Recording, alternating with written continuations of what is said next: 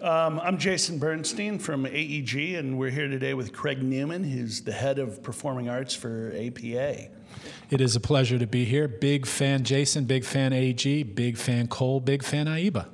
Cool. Well, let's jump into it. You know, I think everyone's got your background, so let's just hop in with sure. the questions. Um, for starters, what are the trends you're seeing right now with performing arts centers? Like, what's hot? I remember when I first got into the world of performing arts, there was a real dedication to the fine arts, and there still is, and that's actually something that I've gotten more into with my personal roster, dance, theatrical, etc. But what I love about where PAC booking is going and presenting is going is the side that looks towards popular culture, popular music, um, just basically trying to spread things around so that all tastes, age groups, uh, uh, folks who have different interests can all be appeased. You know, is that ballet? Is that Broadway? Sure. And you're going to get your opera, and you're going to get, you know, your your blockbuster, your your Hamiltons of the world. But to be able to go to the same theater where you saw Phantom of the Opera and see Elvis Costello, sure. but maybe you're not seeing Elvis with his full big band. Now you're seeing something cut down something intimate, something that just sort of takes an Elvis Costello fan and transports them to a new world. And for me, when I'm signing artists or working with my current artists, one of the topics we discuss is is there a performing art show within your repertoire? Um, you know, for example, right now uh, I've been with the Plain White T's since 2006. Everybody knows their cavalcade, you know, their, their string of hits. And one of the things we talked about recently was is there a Plain White T's performing arts show? And if so, what is that? How are we making it more intimate? How are we introducing the history of the band and video? So uh, that's one thing. Uh, another thing I love about what I'm seeing with performing arts centers is experiential and almost like breaking the fourth wall. Right now, there's a very popular tour out there called Double Dare, which takes the game show and puts it uh, into theater. Same uh, a few years before that with The Price is Right. We're seeing this opportunity where the audience is no longer just the audience.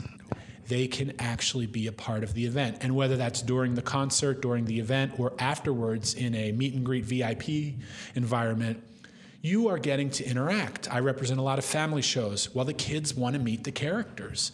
Is the character coming down the aisle in the middle of the show and sitting on somebody's lap? Oh my gosh, you get such joy out of that. Are you going to a VIP event afterwards and getting to take a photograph with your favorite character? Um, and then lastly, for me, it's the idea of the jukebox musical, which really is taking theatrical, taking Broadway concept, and, and having a musical theme to it. One of the shows we're out there with this fall uh, is We Will Rock You, the Queen musical. Well, that is the music of Queen, but it's set to this amazing story. So I love the idea that you don't just have to have Broadway sit down for weeks at a time. If you have the right theatrical show, you can tour it like a rock and roll show. And so have, it's moving night to night. Moving night to night. The tour that we're doing in the fall is 11 weeks, and I would say 90% of that are single nighters, and that's how we planned it. And now all at performing arts centers? No, we're doing a, a, a various venues. We're in performing arts centers. We're performing at uh, cut down arenas, um, sort of traditional theaters, even some casinos. And and that's an interesting point. Is that the world of PAC is now crossing into the world of the casinos, where certain properties are calling the agents and saying, "We want to do a week of Broadway. We want to do a speaker and lecture series. We want to have something that's a little bit different from the traditional music and comedy that we've had." And like, what are some of the highlights on that? Um, I want to go back to We Will Rock You for a moment. You know, we're playing three nights at Mystic Lake and two nights at Soaring Eagle, and we're, we're performing at properties in Vegas and, and, and Palm Springs and in the Midwest. And it was so cool for these casinos to say, we want to do something different. I said, now you do understand it as dialogue. It's a little bit of a longer program. You're not going to get your folks out to the gaming tables as quickly. They said, no, this is diversity it's it's bringing something different to our patrons. So in the same way that performing arts centers are looking to spread the diversity to their patrons, the casinos are looking to do the same thing. Very cool.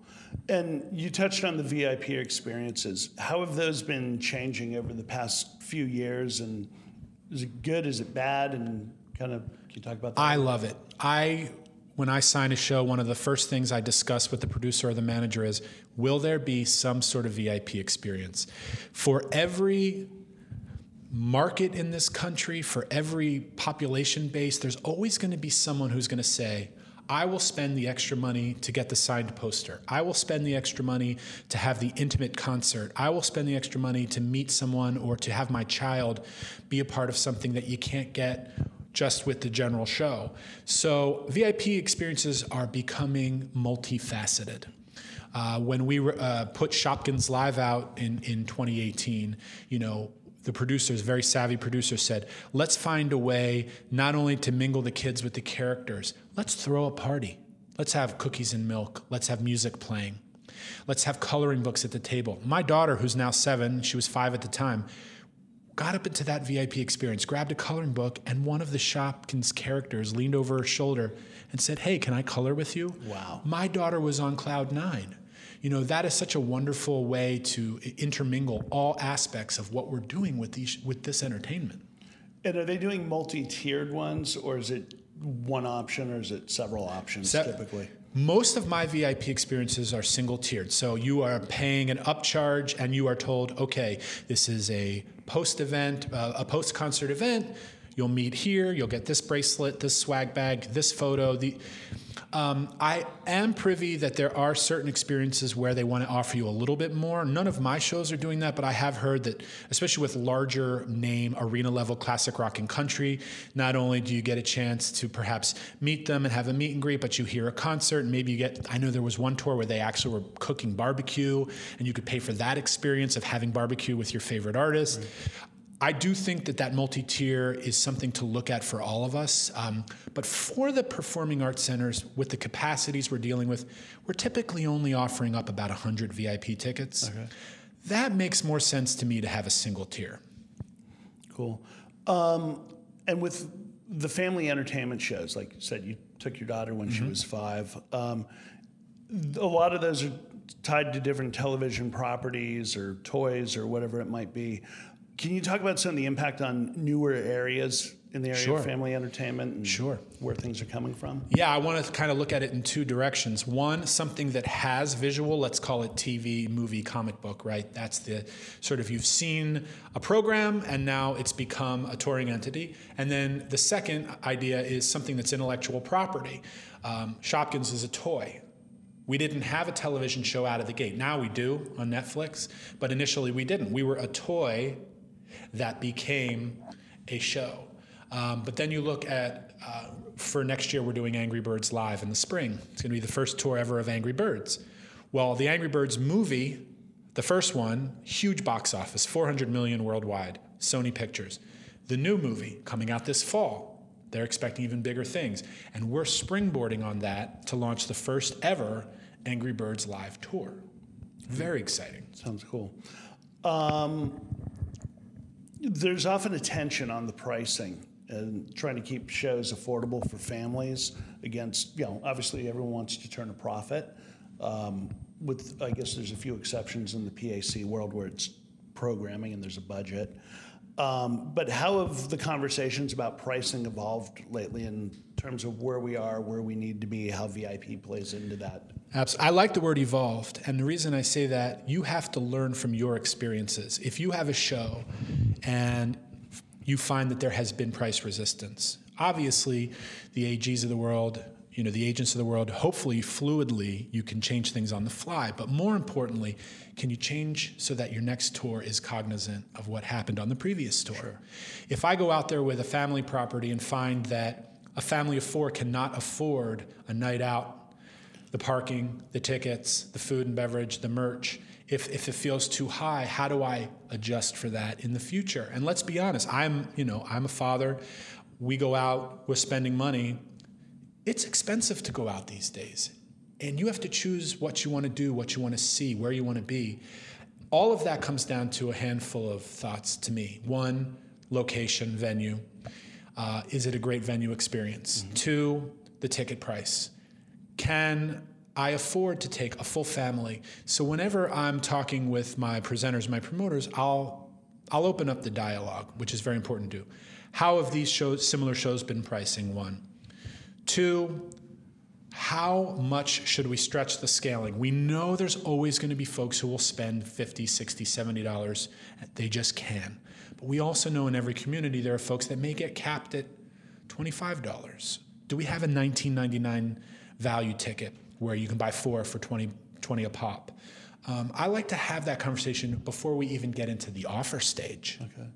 And I think that's important for us to do. I mean, is it a little more almost like baseball where there's, you know, there's always going to be people who want the box seats, others Always. just want to get in the door and, you know, have the hot dog and a soda included with the ticket Yes. know that- what they're getting in and out for. And that goes into the VIP aspect too. There's always going to be someone who will pay that upcharge. There's always going to be someone who will pay that P1.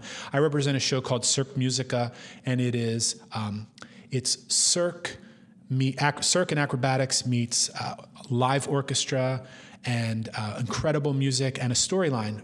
There are always people that are going to pay more to be up close because when you're closer in a Cirque environment, you're seeing the magic and the tricks up closely. So when we price Cirque Musica, we know we can have a higher P1 as long as we are cognizant of having an affordable P3 or P4. And I will say to these buyers, here's 10 different shows we did last year with scalings. We're very comfortable with these pricings. How do they fit in your market? You know, yeah, of course, there's going to be different some downtown Chicago ticket pricing than you know uh, a secondary market in the Midwest. Take a moment, do your research, speak with the presenters, find out what's comfortable in their world, and really play off of that. Uh, but yes, to answer the general question, there's always going to be someone who will pay the high, and there's always going to be someone who needs to afford the low. Yeah. And I think what you say about the different markets, I've never been impressed by anyone who can sell out Madison Square Garden. Right. Because I think it's the most populated city in North America. When you can sell out Fargo, then I'm impressed. Just based on the demographics and you know. And for the record, Cirque Musica does sell out in Fargo, All right. and we'll continue to do so. I look forward to seeing you in LA.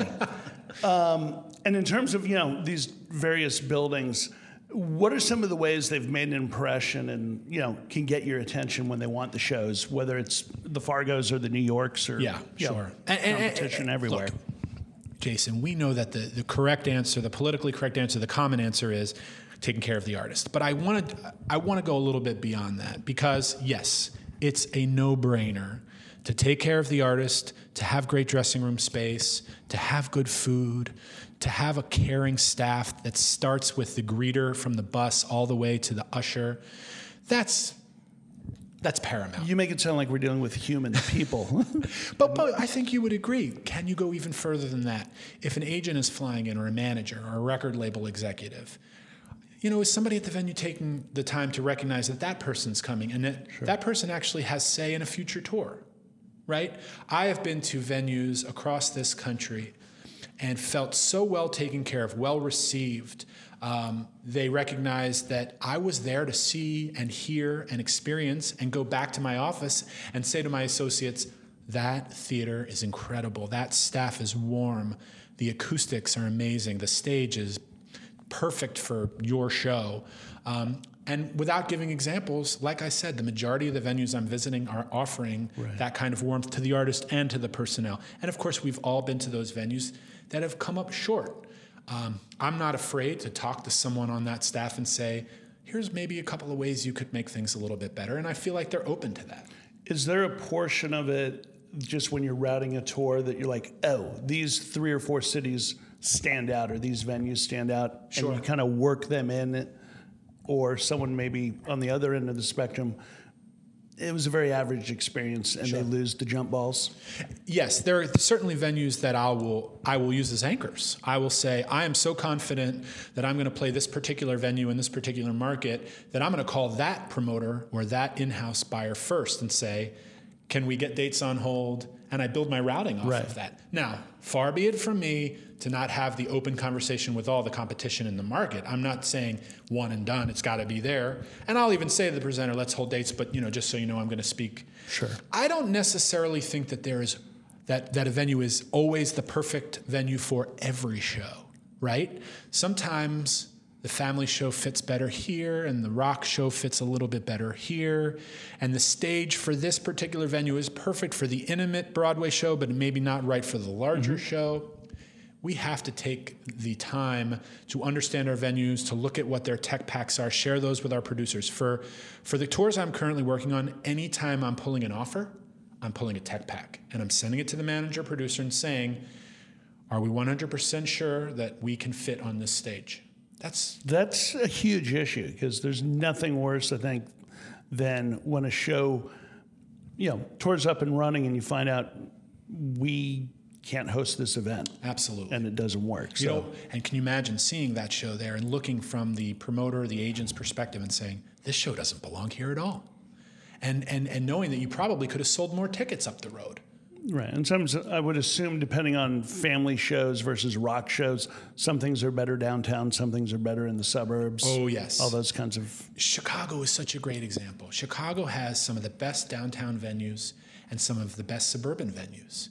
You can go outside of Chicago to Aurora or Joliet or St. Charles or, you know, or DeKalb or Waukegan or any of these markets and play the right venue for your show. And sometimes you sit there and say, this show really belongs at the Chicago Theater. Or no, this show really belongs at the Paramount in Aurora. Again, that comes with experience and from learning from what you've done in the marketplace. Totally makes sense.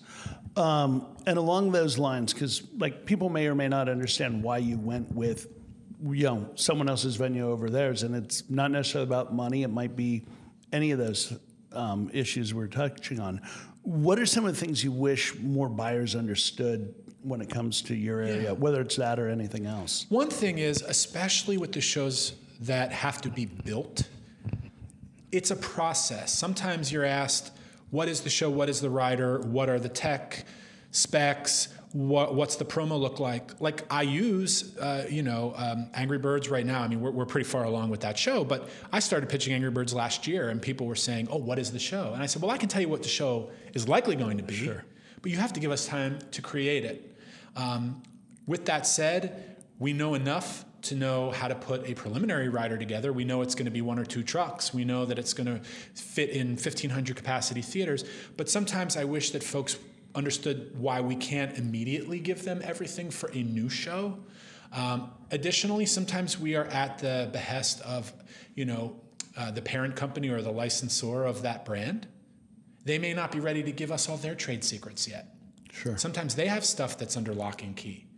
Um, and so, so that's one thing. I mean, look, for the most part, uh, sounding a little arrogant, I think a, an agent who knows what they're selling can sell and can get the buyers pretty well uh, versed in what they have out there. And I like to think I can do that.